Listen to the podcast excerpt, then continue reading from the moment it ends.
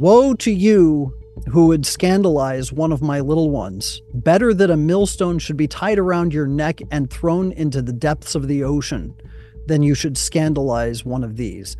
And that's exactly what these people are doing.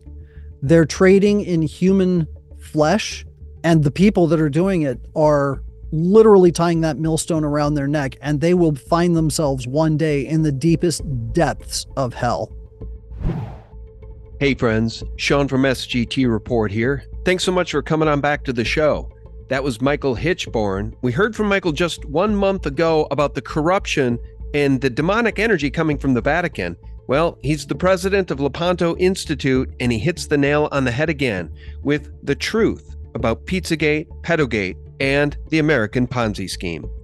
Thanks so much for tuning in, friends. Don't miss this one.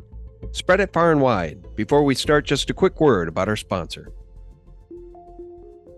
If you're trying to navigate market turbulence, why not set your course to Noble Gold Investments? With global uncertainty looming, your savings and retirement plan is under siege. But there's one asset that has stood the test of time, and that's gold. Unlock peace of mind that comes with owning gold, the ultimate safe haven. And if precious metals are new to you, Noble Gold Investments will hold your hand through the entire process. They have a team of experts who will guide you every step of the way. Thousands of investors have sheltered their retirement savings with Noble Gold Investments. Now, always do your own due diligence, and there's no investment guarantee of any type with any investment. But with gold at an all-time high and looking to climb much further, this may be the perfect time. Open a Noble Gold Investments IRA and secure your future with a free 3-ounce silver American Virtue coin. Act now before it's too late. Call 877-646-5347 and claim your free silver coin before it's gone. Or just visit noblegoldinvestments.com right now. It's the gold company I trust. The link is below. Hey friends, welcome back. Thank you so very, very much for finding us once again. It's Sean from SGTReport.com. And guys, gotta tell you, back on December 6th, I did an incredible interview, at least I thought it was incredible, because my guest is incredible. It was called Satan, the Pope, and the Vatican, with the one, the only Michael Hichborn. He's the president of Lepanto Institute. And at the conclusion of that interview, after we wrapped, I asked if I could get Michael back on in about a month because I enjoyed that conversation so much. And Michael's back right now with an update about the fact that the leadership of the Catholic Church has strayed from biblical teachings. And not only that, they have funded their enemies with $100,000 in tithes to a group that literally prays to demons and has altars to Satan. So would it surprise you at all, dear friends, that the Vatican's doctrine chief, the number 2 man at the Vatican, wrote a pornographic book in 1998? Guys, you just can't make this up in our fallen world. Michael Hichborn, welcome back. How are you, sir? Thanks so much for having me back on. It's a pleasure. Well, it's a pleasure to have you. As I noted before we hit record, I want to do a topical news update with you today because in our fallen world, the tyranny just keeps on coming. But let's show your website here because one of the updates you had when I asked you was that very fact that the second in command over at the Vatican wrote a pornographic and blasphemous book back in 1998. So the hits keep coming from the Vatican, don't they, Michael? They absolutely do. And you know, so Tucho Fernandez, his full name is Cardinal Victor Fernandez. He is the prefect for the dicastery of the Doctrine of the Faith. And what that means is that he's supposed to be the one who interprets, explains, and answers questions pertaining to the doctrine of the church, the doctrine of the faith. And recently he caused a huge dust-up within the church just before Christmas, because he issued a statement saying that there would be certain circumstances in which same-sex couples could receive a blessing from a priest. And he outlined what those circumstances are, but the problem is that he tried to make the distinction between blessing a couple and blessing the nature of their union, as if the two could be separated. But they can't be, because if you're in a relationship and you're presenting yourselves as a couple, the natural thing is that you are a couple in a relationship asking for a blessing. You can't separate what you're blessing. So he tries to make that distinction. And he also tries to make a distinction between what a priest is blessing in accordance with liturgical norms. In other words, if he's a priest wearing priestly garb and sitting in front of an altar and all that, and the nature of a priest giving a blessing. So he tries to make a distinction there, which can't be made. It's not there. There is no theological understanding that would allow for a separation of that nature. But he tries to carve that out with this document, and it caused a huge uproar. In fact, just recently, Cardinal Robert Serra, who is a very prominent cardinal from Africa, came right out and said that what he proposed in his document was heresy. He came right out and said that it was heresy. So now we've got this number two guy. He's been charged with heresy by another cardinal of the Catholic Church. And yesterday, a bunch of journalists all over the world received copies of this book, which Fernandez tried to make disappear. He tried desperately to make this book disappear, but somebody got a hold of it, and they photocopied it, and they sent copies to a bunch of journalists everywhere. We got a copy. And in this article that you were just showing, we analyzed the book and showed that what he did is systematically go through and try and claim that the ecstatic experiences of certain saints in the church were somehow tantamount to sexual orgasmic experiences. And then he even goes so far as to try and claim that in experiencing orgasm that a couple is experiencing God, or there's a reflection or a mirror of that. And it's a disgusting, debased approach to theology that is not only impossible, it's blasphemous and sacrilegious. So the number two guy in the entire Catholic Church, the guy who's in charge of interpreting scripture or interpreting doctrine, somehow believes that there is a sexual nature to our relationship with God. And it's sick, it's blasphemous, and he's got to go. You know, God gave us sexual relations between a man and a woman to bring other human beings into the world, to bring our progeny into the world. It's a gift. It's a sacred gift from God between a man and a woman, and it brings life into the world. And that's why the union, a marriage between a man and a woman, is something precious. It's sacred. It's literally a gift from God. And the miracle of birth, it's unbelievably special, isn't it? And this fallen world attempts to destroy that union every single day. They cheapen it. Pornography is destroying that sacred union between a man and a woman, a husband and a wife, every single day. And young people are falling prey to it. And it's all by design. I think it's part of this Zionist plot to destroy our society. I got to tell you. It's a satanic and diabolical plot, because what at the end of the day, what we're talking about is a spiritual understanding of human sexuality that is contrary to what God established. If you enter into porneia, the idea that you use sex for the experience of sex, and that's all that it is, you have destroyed the nature that God created himself and the purpose for which he created it, which, as you rightly pointed out, is the begetting of children. He said in the very beginning, be fruitful and multiply.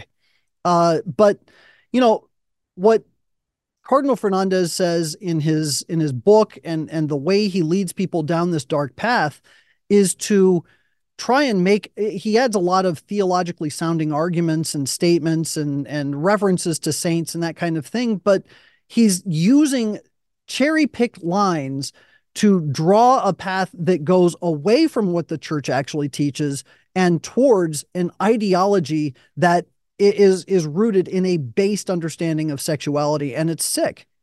Well, it seems like the whole Catholic Church is rapidly moving toward the secular. Right? They're welcoming in the LGBTQ folks. They're welcoming in the anti-human movement. And it just reminds me of Archbishop Pagano's letter of warning to President Trump about the children of darkness. So let me ask you about Pope Francis and the current Vatican. Do you think this will be the last pope? And do you agree with Archbishop Pagano about the children of darkness having taken control of the Vatican and our world? The children of darkness have definitely. I mean, that's just... that is observably factual. You can't argue with that. It's what we call a self-evident truth. So yeah, absolutely. The children of darkness have taken over the world. They've taken over the Vatican. With regard to Pope Francis, do I think he'll be the last pope? Maybe. I don't know what's really around that corner. And the fact of the matter is, and a lot of people say, well, you know, he's stacked the deck with the College of Cardinals, and he's made it impossible for us to ever have a faithful or orthodox cardinal ever again. And my response is, you really can't see around that corner. You don't know what God is going to do. And it reminds me of the priests of Baal, if you know that story from Scripture, where Elijah goes and he challenges the priests of Baal and he says, why don't we just build two altars? You guys build one to Baal and I'll build one to God. And whoever gets their fire lit from their God, that's the true God. So the priests of Baal are sitting there. They build up this big pile of sticks, and they've got everything laid out, and they start chanting and praying and crying and singing and whatever. And Elijah starts mocking them. Says, yes, please build it as high as you can. Oh, yes, dance higher or dance harder and cut yourselves deeper and bleed yourselves much more, you know, because obviously you're just not doing it well enough. And he just mocks them until finally he offers a single prayer, and God sends a fireball that not only lights the fire, but annihilates the entire thing. And this, after he had water dumped all over the sticks and dumped into a moat around this entire altar to show that there was no possibility it could ever be lit by human hands. And I think the same thing would be true for the Vatican and the Catholic Church, that at some point, God is allowing the children of darkness to believe that they have the upper hand and they've got all of the all the cards. But there will be a fire from above. It will annihilate that pile of sticks. Oh, and by the way, afterward, Elijah ordered the slaughter of all the priests of Baal, and that could very well happen as well. That reminds me of the Ceausescu's in Romania. These things can turn on a dime. Let me show you a screen share, and then I want to get into the current news because the people who serve the children of darkness, they seem unable to be stopped, but that's only because their tyranny has reached new levels and new heights, which is serving to wake up humanity. Now, get this. I just got this from Google, and I don't even have AdSense. I don't have Google Ads anymore. They kicked me off their platform, but for some reason, I still get their emails. You ready for this? Introducing a new sensitive events policy. Sensitive events. What could that be? Think false flag. Dear Ad Manager Partner, on February 9th, 2024, Google will introduce a new sensitive events policy. Per the Google Ad Manager Partner guidelines, these policies are applicable to Google Ad Manager partners, etc., etc. A sensitive event is an unforeseen event or development that creates significant risk to Google's ability to provide high-quality, relevant information and ground truth and reduce insensitive or exploitative content in prominent and monetized features. During a sensitive event, we may take a variety of actions to address these risks. All right, I could read between the lines. Sensitive events, well, that could be a false flag. That could be a big terror event. It could be a cyber polygon-like event. It could be an EMP weapon going off. It could be any number of different things. The internet going down. It could be an assassination attempt on a beloved politician. Who knows what a sensitive event could be? But it's Google and the powers that ought not be flexing their muscle against what they call disinformation and misinformation. And they're really starting to lose control so rapidly that this is now how they're behaving, these people that serve the children of darkness. All right, guys, I got to show you this. Canadian real journalist David Menzies from Rebel News, well, he was arrested for daring to ask globalist criminal Christina Freeland a question. Now watch what they claim he did. You tell me if you see anything here worthy of arrest. Ms. Freeland, how come the IRGC is not a terrorist group? Why is your government supporting Islamo-nationalism? What? What are you doing? You're under arrest for assault. What, sir? Why are you pushing me? You're under arrest for assault. Who are you? You're under arrest for assault. Police. Police, you're under arrest. How am I under arrest? You bumped into me. You pushed into me. Note the Nazi right there on the left. The Castro Trudeau employed Nazi, the Gestapo. He's being arrested for assault. You know what? I didn't see any assault there, Michael. Did you see any assault? The only assault I saw was by the guy claiming that the reporter committed assault. No, in fact, if you watch that slowed down just a little bit, what you'll see is that the Gestapo guy you were mentioning intercepted him. He stepped in the way deliberately, 100%. Which caused him to bump into him, and that's what he called assault. So no, that, you know, in a court of law, they'll look at that and they'll say this is entrapment. It's also abuse of power. It is literally Gestapo tactics, but that's what you see in a fallen world, in a fallen republic. Of course, we're talking about the parliamentary government of Canada, where the hand of the Queen, Justin Castro Trudeau, is just that. He didn't pledge his allegiance to the people of Canada. When he was sworn in, he pledged his allegiance to the Queen and her Privy Council. So I think this is all serving to wake people up in droves. And my question to you is, have they gone too far? I mean, the Great Awakening versus the Great Reset, I think they've gone too far. They've gone all in on the Great Reset, but they're only serving to wake people up more and more and in droves. And sooner or later, we hit a tipping point and these people lose. Well, there's a there's an old adage that all things accelerate towards their end. And I think what we're seeing is an acceleration towards the end. The dividing lines are becoming much more stark. People are finding themselves on one side or the other, and there are no middle grounds anymore. That middle ground is getting more and more narrow with each and every day, especially as they employ greater and greater strong-arm tactics to try and put the thumb on people who are just simply trying to live their lives without being molested by government policies. Because of that, that's really kind of the end of it all, is just that they're finding themselves on one side or the other. There's no middle ground. And because of that, that's I wouldn't call it necessarily a great awakening. It's just, hey, people are going to be divided. Now the question is, what are we going to do about it? They have the power, but we have fortitude and they don't. You know, you approach these guys, and if you expose them for what they are, they fold like a house of cards. They always do, because they're cowards at the heart. But how it'll play out, that's anybody's guess. But I think that the lines are definitely being divided.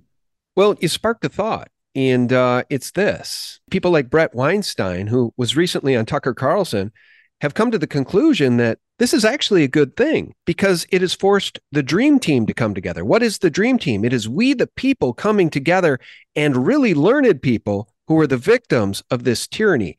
People like Dr. James Thorpe, who lost his job. People like Dr. Sherry Tenpenny. The legions of people that were abused during the lockdowns, well, it's forced them to pick a side. And here's what Brett has to say about that. Everybody responds to their personal well-being. If everybody says that's too dangerous to stand up, you know, I'm not suicidal, I can't do it, then not enough people stand up to change the course of history. Whereas if people somehow put aside the obvious danger to their ability to earn and maybe to their lives of saying what needs to be said, then we greatly outnumber those we are pitted against. They are ferociously powerful. But I would also point out this interesting error. So I call the force that we're up against Goliath, just so I kind of remember what the battle is. Goliath made a terrible mistake, and it made it most egregiously during COVID, which is it took all of the competent people, took all of the courageous people, and it shoved them out of the institutions where they were hanging on. And it created, in so doing, the dream team. It created every player you could possibly want on your team to fight some historic battle against a terrible evil. All of those people are now at least somewhat awake. They've now been picked on by the same enemy. And yeah, all right, we're outgunned. It has a tremendous amount of power, but we've got all of the people who know how to think. So I hate to say it, or maybe I like to say it, but I don't think it's a slam dunk, but I like our odds. Definitely not a slam dunk, but I like our odds too, man. And he's right. There's so many people that either they were on the fence or they didn't even know there was a problem.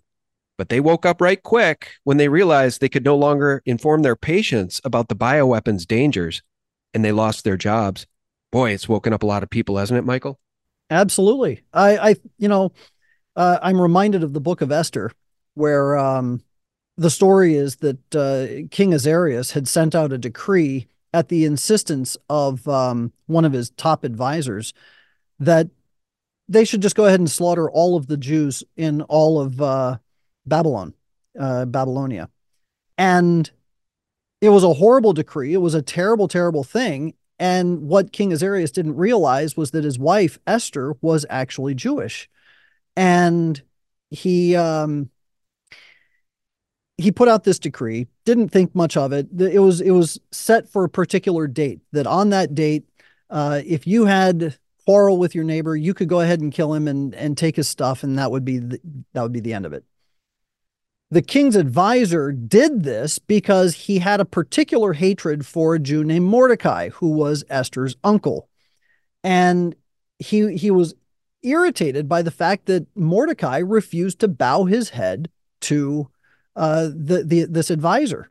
So over the course of several days of prayer, what wound up happening is that Esther approached the king and then revealed to him the plot that took place at the insistence of Mordecai, that she herself would be subject to, that she would be killed because she also is Jewish. And the king was furious. He flew into a rage. Well, Mordecai, not realizing that she was herself Jewish, threw himself at her feet, knocked her over, and when the king came back, saw him seeming to assault her, and he ordered that he be hung on the gallows that he himself had created. What else is interesting is that at the end of the story, the king could not rescind a decree. If there was a decree, then it can't be taken back. So they went to the law, and they went to examine the law to find something that would happen, that they could do to overturn this terrible thing. And what they discovered in the law was that they could issue a second decree related to the first. And in that second decree, King Azarius stated that the Jews have every right to fight back. And that's what they did. There was a huge battle. And I think because that battle ended with the Jews being victorious, they survived. Many of them died, but there was a survival. There were many more of them than there were those who were willing to fight them. And that is, I think, exactly what you're talking about in this scenario, where what we are going to see is kind of an apocalyptic event where everything is going to come to a head. But we have to put our faith in God, just as they said in the as Judah Maccabeus said in the Maccabees. Our strength doesn't come from numbers, but it comes from God alone. Victory in battle is obtained by God. So we have to turn to him in faith, and we have to act in faith. And as a result of that, he'll bring about a victory, but we're going to have to put the blood, sweat, and tears into the battle. That's what our institute is all about. That's why I named it after the Battle of Lepanto, which is this massive battle that took place between Muslims and Catholics as the Muslims were preparing to invade Europe. And it was through deep prayer. I mean, the Christians, they were outnumbered, they were outgunned, they were outmanned. They had inferior ships in the battle, but a favorable wind came just before the battle that gave us the upper hand, and we won not just a decisive victory, but a total victory.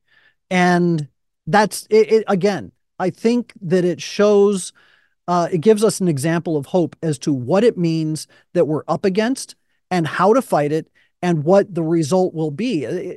We will always be victorious in Christ. That's always a given. It's just a matter of when and how. The other thing, though, too, is that I really appreciate Brett Weinstein's mention of David versus Goliath. Yeah. Because Goliath in this case, and I want to show you guys something, a clip from the Jay Leno show that can only be fully understood now, several decades later, through the lens of information that we now have that we didn't have then. So when I think of Goliath in this New World Order, I think of the money printing machines. Believe me, we're going to get there in this conversation too. But I think of Joe Biden, the puppet, who reports to the children of darkness. And now 85,000 immigrant children have gone missing because of the open border. And they've either been trafficked into the slave trade or the sex slave trade. Additionally, another Goliath, Epstein, the Mossad, Little St. James, Bill Clinton on the Lolita Express. Bill Clinton, a former president, on the Lolita Express, probably blackmailed by the Mossad. So that's Goliath. Let me show you something, guys. For all that is secret will eventually be brought into the open, and everything that is concealed will be brought to light and made known to all. Well, maybe that explains this clip. This is John F. Kennedy Jr. on the Jay Leno show so many years ago, saying something that now is so abundantly clear, but people just thought it was funny when he said it. This is about Monica Lewinsky and a poem she wrote as a child. Do y'all remember who Monica Lewinsky was? The blue dress, Clinton in the White House? Listen to this. We happen to have someone who sent us Monica Lewinsky's poem that she wrote in ninth grade. Actually, not in ninth grade, when she was a 9-year-old. And I know I'm going to rot in hell eternally for this, but can I maybe just give it a sample? Yeah, give a sample. Okay. It was written, the poem is a poignant rumination on how, quote, I can be a delicious lunch, dinner, or breakfast, if you're weird. She goes on to describe herself, quote, as a round and flat piece of dough with lots of topping. I am a mouse's best friend. I make you say, yum, yum. It's amazing how kids know at a young age what they're going to do with that. You know, let me come back to you, Michael. You followed the Pizzagate, Pedogate investigations, Epstein Island. I don't know if you followed what was going on allegedly at Comet Ping Pong, which somehow resulted in James Alefantis being named by GQ magazine as the 49th most powerful man in Washington, D.C. He's not a senator. He's not a congressman. He's not even a politician. We're told he's a pizza shop owner, but he was the 49th most powerful. I mean, come on. So Pizzagate is real. Pedogate is real. And there's no more proof needed other than 85,000 immigrant children have now vanished. They vanished into the hands with the assistance of the HHS and the Biden administration, they vanished into the hands of traffickers, and now they're gone. Pizzagate and Pedogate is real, and only through the lens of time, only with the benefit of time, can we understand what John F. Kennedy Jr. was really trying to tell us there. Oh, without doubt. I mean, it's hard to say whether she was just speaking, you know, as a child would, or if she was speaking because there was some sort of correlation in her mind that was already being pre-programmed because of what we now know about Pizzagate, Pedogate, and all that kind of stuff. The correlations of various foods with various sexual proclivities, shall we say. Hey, friends. Apologies for the quick break and a word from our sponsor. Have you ever known a time when everything has been in this much chaos? The markets are all over the place, and nobody's quite sure what to do. What are you doing to make sure your money is safe? Precious metals, gold and silver, have seen us through wars, depressions, and natural disasters for thousands of years. Now, always do your own diligence, as there is no guarantee in any investment of any kind, but gold and silver might just be the answer right now. Open a Noble Gold Investments IRA today and claim your free 3-ounce silver American Virtue coin. Yes, free. Call 877-646-5347 right now and safeguard your financial future against market volatility. That's noblegoldinvestments.com. The link is below. Sexual proclivities, shall we say. Known terms by the FBI that pedophiles use, coded language when they're talking about doing bad things to kids, hot dogs, pizza. This is all part of the known language. And those were some of the key words found in those Podesta and Clinton emails that were given to WikiLeaks by Seth Rich, who then they whacked, as you well know. No, so that's, it's been a long time since I looked at the Pedogate, Pizzagate stuff, so I'm going by memory, but I remember being very disturbed by what I was hearing. And I mean, let's face it, what's going on at the border currently, you mentioned the immigration crisis and how it's related to pedophilia. There is human trafficking taking place at the border, and we know that for a fact. And I also happen to know, because my contacts tell me who are actually down at the border, that yes, Catholic Charities is heavily involved in the quote unquote relocation of a lot of these individuals. And they are known traffickers, human traffickers, drug traffickers, and they're known gang members. But Catholic Charities seems not to care.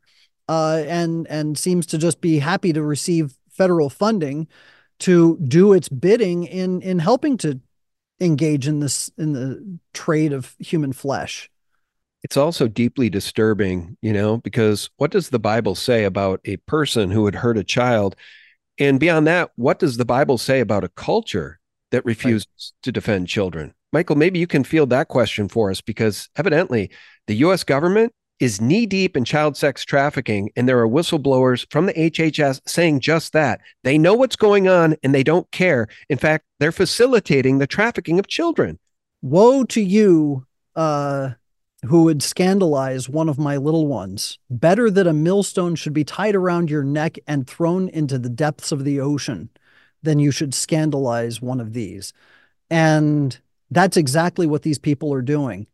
They're trading in human flesh, and in that act, they are they're destroying the innocence of children.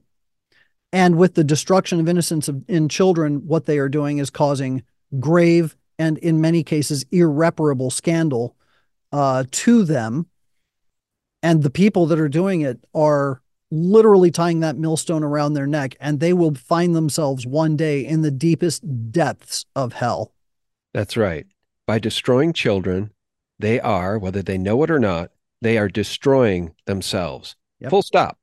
Okay, yep. There's no way around it, folks.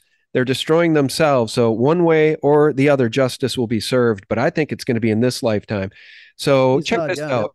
Yeah, check this out. So I retweeted this to Tyler Winklevoss, one of these big Bitcoin guys who, along with his brother, his twin brother, owns Gemini, the crypto platform. Well, Andrew Torba, the CEO of Gab, got an email out of the blue from these people yesterday saying they're shutting down his Gemini platform, his ability to buy Bitcoin, etc., because, well, they can't say, but because of security reasons. So then today I saw that Andrew Torba tweeted this out, the child rape assembly line, citing a rabbi who was 63 years old who admitted child rape assembly line among sects of fundamentalist Jews. And so I had to reply. I had to tweet that out. No wonder Tyler Winklevoss banned you from his horrible crypto platform, Gemini. Andrew, you're just too truthy for fascists. But let me scroll down. How about this? The Jewish Chabad movement, which dug tunnels in New York City, holding a tiny soiled mattress and a high chair, has been linked to child sex abuse. Oh, so evidently, this man admits to diddling children and doing things to children as young as 5 that shouldn't be done to a 5-year-old girl. And so I wanted to play this video down below because this was breaking last night as you and I are having this conversation, and it's really, really crazy. There are tunnels below this synagogue in New York City, evidently the headquarters of, is it Chabad? Am I getting that right? Chabad, yeah. Tunnels below, and one wonders what they were doing down in those tunnels. Yeah, I remember last night I saw the same videos and I sent them to a friend of mine from New York and I said, what the hell is going on here? I didn't have any context. All I saw was that they had discovered these tunnels and that they had discovered mattresses. I didn't realize that there was also an allegation regarding child trafficking, but it makes sense. I'll just play a little bit of this because it's just really stunning. I don't know what's going on down there, but look. You know, the same thing happened with Comet Ping Pong. Let me sound this down and I'll just play some of this. But the same thing happened with Comet Ping Pong when the allegations were being made because of those WikiLeaks emails exposing John Podesta as a potential pedophile, which, by the way, Andrew Breitbart rightly tweeted about in 2012 before he was murdered. Progressive guru John Podesta is a world-class sex slave op, cover-upper, defending unspeakable dregs. Andrew Breitbart wrote that in 2012 before we even knew about Comet Ping Pong. But the same thing with Comet Ping Pong. It was alleged that nefarious things were going on at Comet Ping Pong. And we know about bans like sex stains. We know that there was inappropriate, at the very least, things happening there at Comet Ping Pong. But then it was all covered up by the mainstream horror media. I remember Megyn Kelly bringing James Alefantis on for the most soft-pedaled, ridiculous interview I've ever seen. And it was no hard-hitting questions about his pizza shop or him being the 49th most powerful man in D.C. How does that make sense? It was about, how do you feel? How does it feel to be targeted by these conspiracy theorists, James? And that went on for like 20 minutes, half hour. It's a complete joke, Michael. So again, through the lens of time, we're starting to see the truth. Conspiracy theory is a phrase that was invented by the CIA to discredit those who questioned the Warren Commission report on the JFK assassination. It's been a weaponized term that has been used to discredit anybody who questions the common narrative ever since. If you look at, say, oh, I don't know, Building 7 of the World Trade Center, and you say, that building went straight down and nothing hit it. That doesn't make sense to me. You say that and suddenly you're a conspiracy theorist because how dare you question the narrative? If you say, huh, I saw news reports showing them pulling explosive devices out of the Edward Murrah building in Kansas City, and after that, we saw nothing about the explosive devices. By the way, I saw the news reports. I saw them carrying the devices out, as the reporter was saying. Me too. You know, but after that, nope, it was a car bomb, and it was set outside the building, and that's all there was.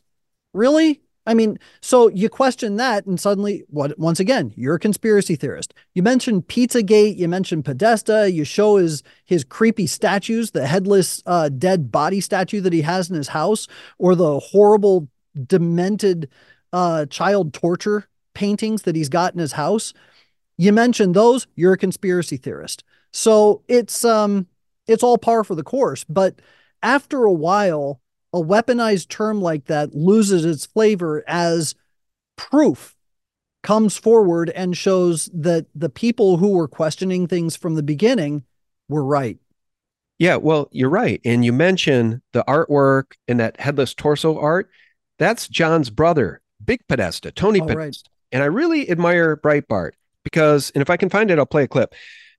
Andrew Breitbart famously saying, do you want to go to war? Because we'll go to war. And he mentions Big Podesta. That's Tony Podesta. So you have John Podesta embedded in Democrat government after government after government, including this current one. And then his brother, his big brother, Tony, boy, did that guy have a penchant for pedophilic art. But it's all coming to light. Everything in the darkness shall be brought to light. And here's that tweet from Andrew Torba.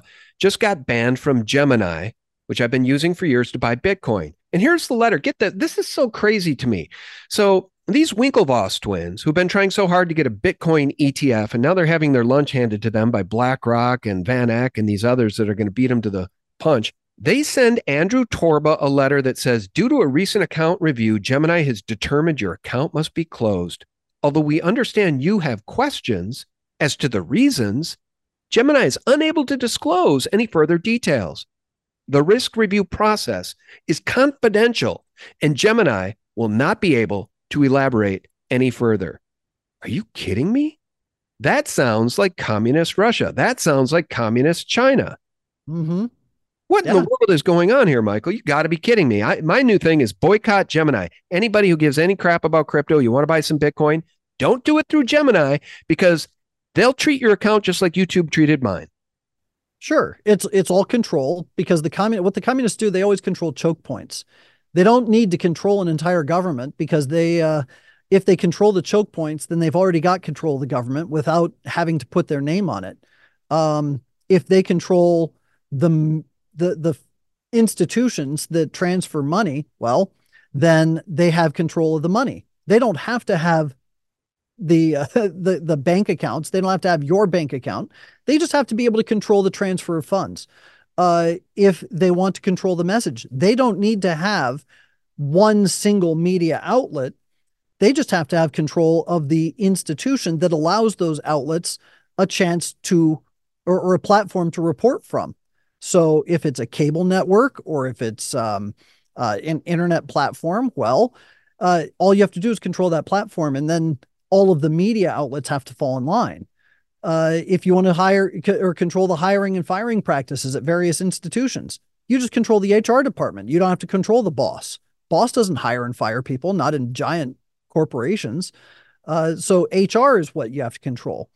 And that's how the communists work. And until we understand and really grasp that the communists are only about controlling choke points, because that's the strategy by which they capture everything. It's like Stalin said, I don't need to control the votes.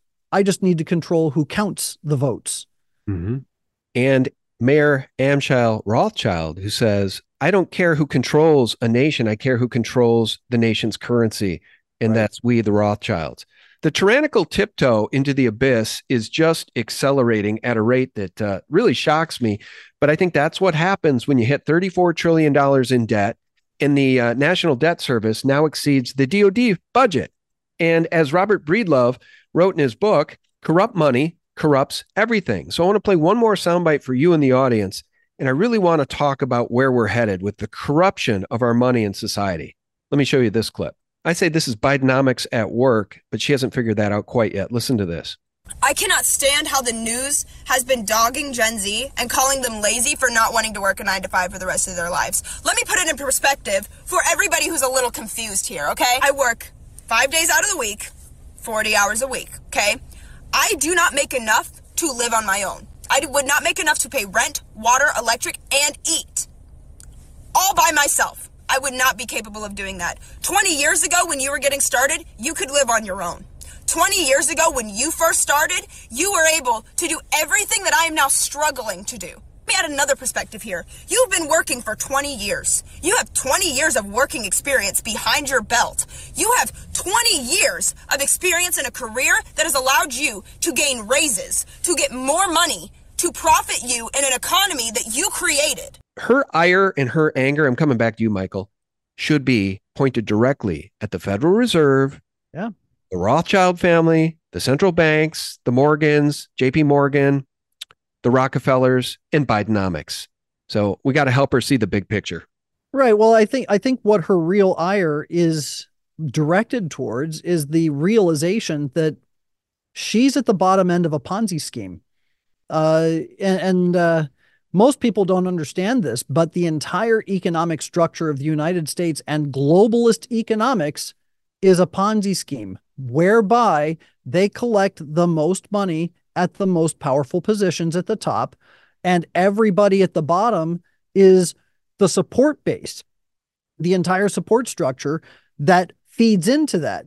And they get just a pittance in order to maintain and grease the skids for the mechanism that continues to propagate whatever the industry is, whether it's the car manufacturing industry or the pharmaceutical industry or even big builders. You know, you've got your contractors that are building roads or building buildings or whatever it is. The people at the lowest level, they're the ones who do the hardest work. And look, there's a lot of times the socialists will point this out too, and it sounds like a socialist complaint. But the real complaint is that there is a Ponzi scheme that is both economically driven, it is industrially driven, and it is financially driven or government driven based on the tax structure as well. So people at the lowest level rarely ever break into the next or the second or third highest level because the system doesn't allow them to. And there's a lot that goes into understanding that economic system, but it's all about controlling it's about controlling how the currency works. I mean, if she's making, say, $15 an hour, that's what, twice what it was 20 years ago, 25 years ago. That's still not enough because inflation alone has devalued the currency to the point that $15 an hour isn't going to cut what $7 an hour did 25 years ago.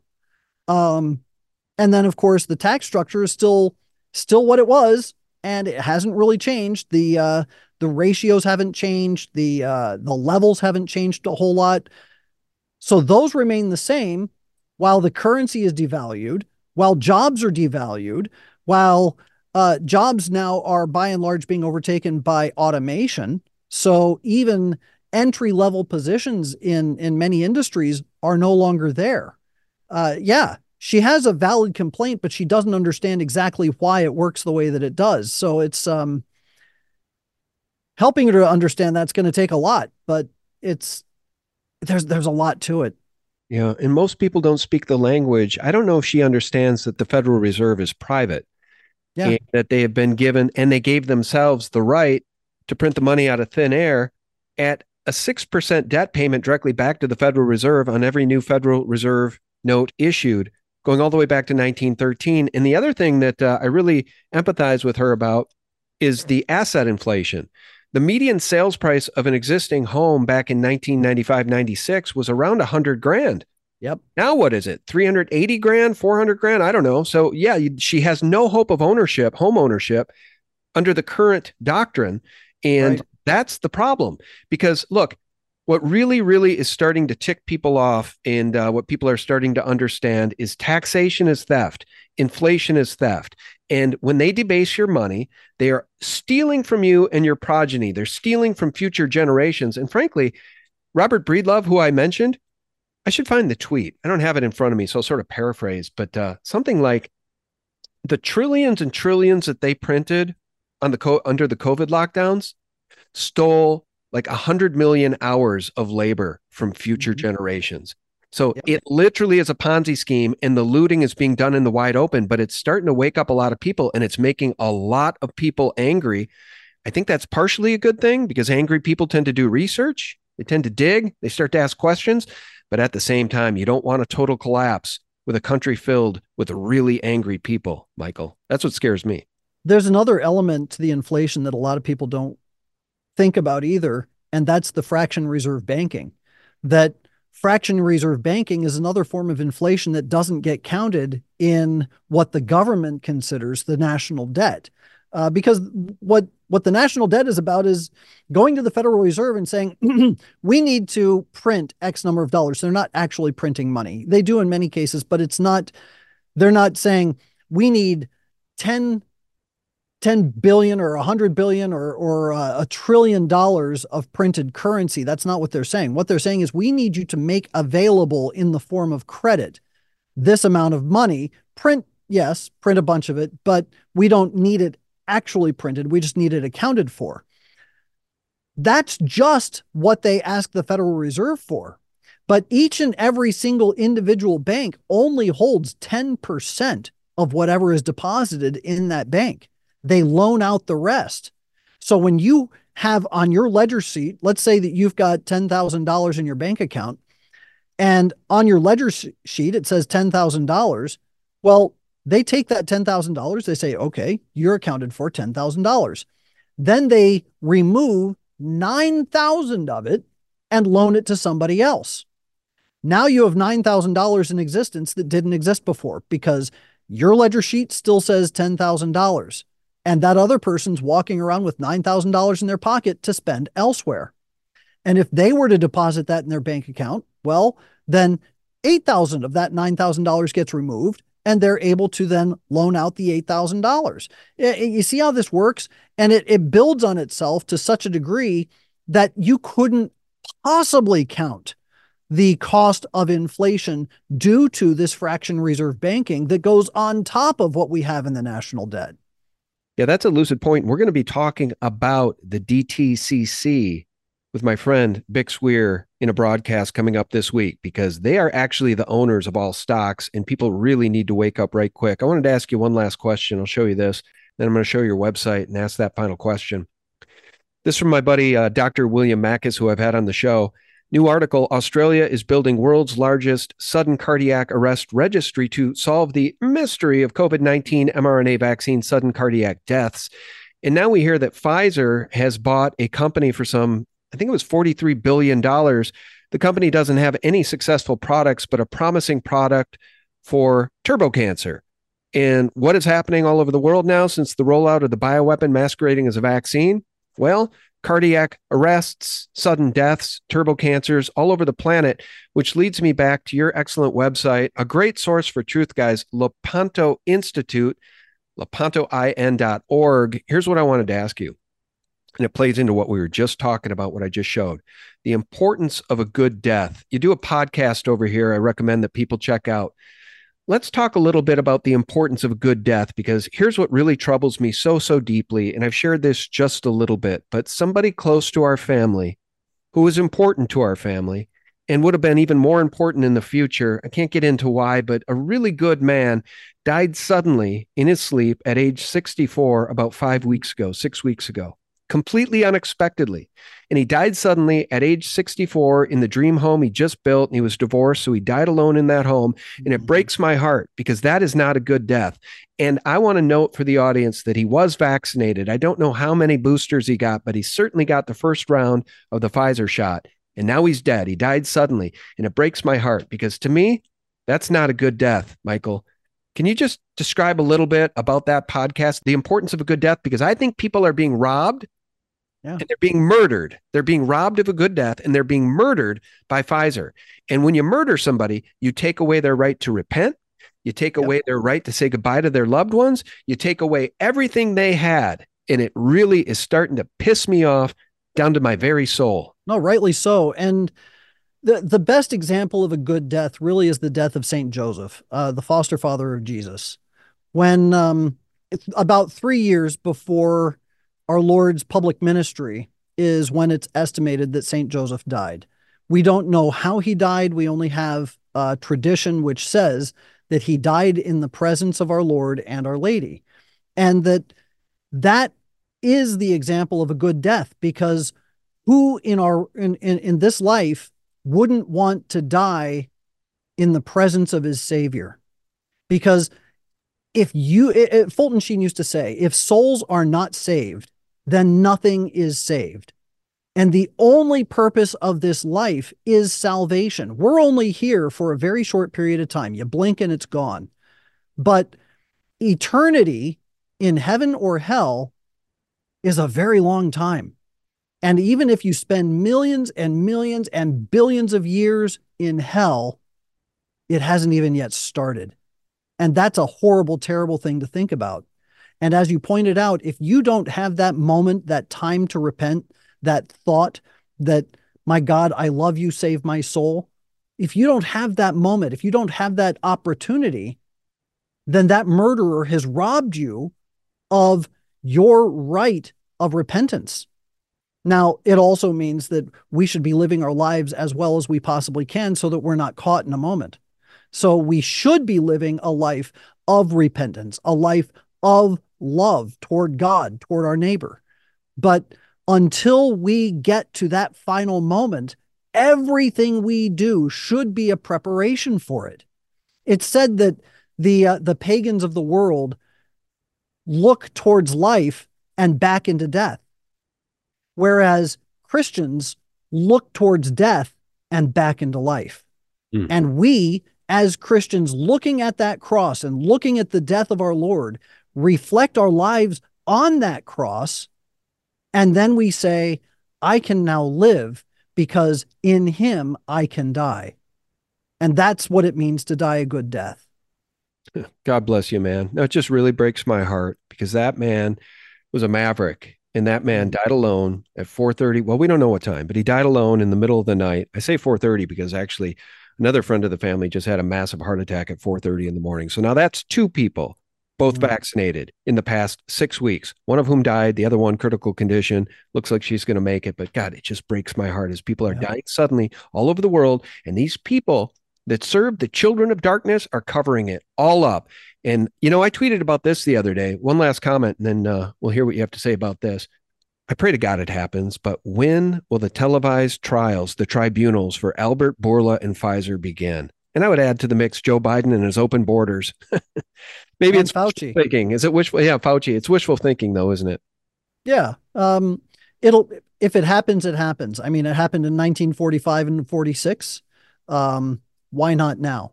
So I think that we can look forward to it. We should work for it. If it happens, then praise be to God. If it doesn't, well, then justice will be done in God's own time anyway. Yeah. All right. We're going to share your website one last time.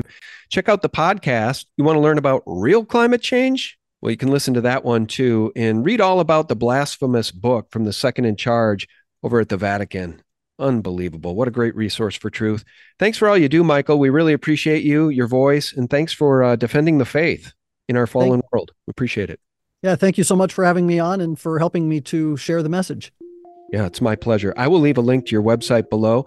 Guys, check it out. Click on it. Listen to the podcast. Support Lepanto Institute. Our guest has been the president of Lepanto Institute, Michael Hichborn. All right. Until next time, Michael, thank you so much. God bless you. God bless you. Friends, thanks so much for being here, and thanks for tuning in. And again, thanks for supporting us over at sgtreport.com every single day. That is the antidote to corporate propaganda and all of the lies coming from the mainstream mockingbird media and the children of darkness to whom they report. God bless you and yours. Bye-bye.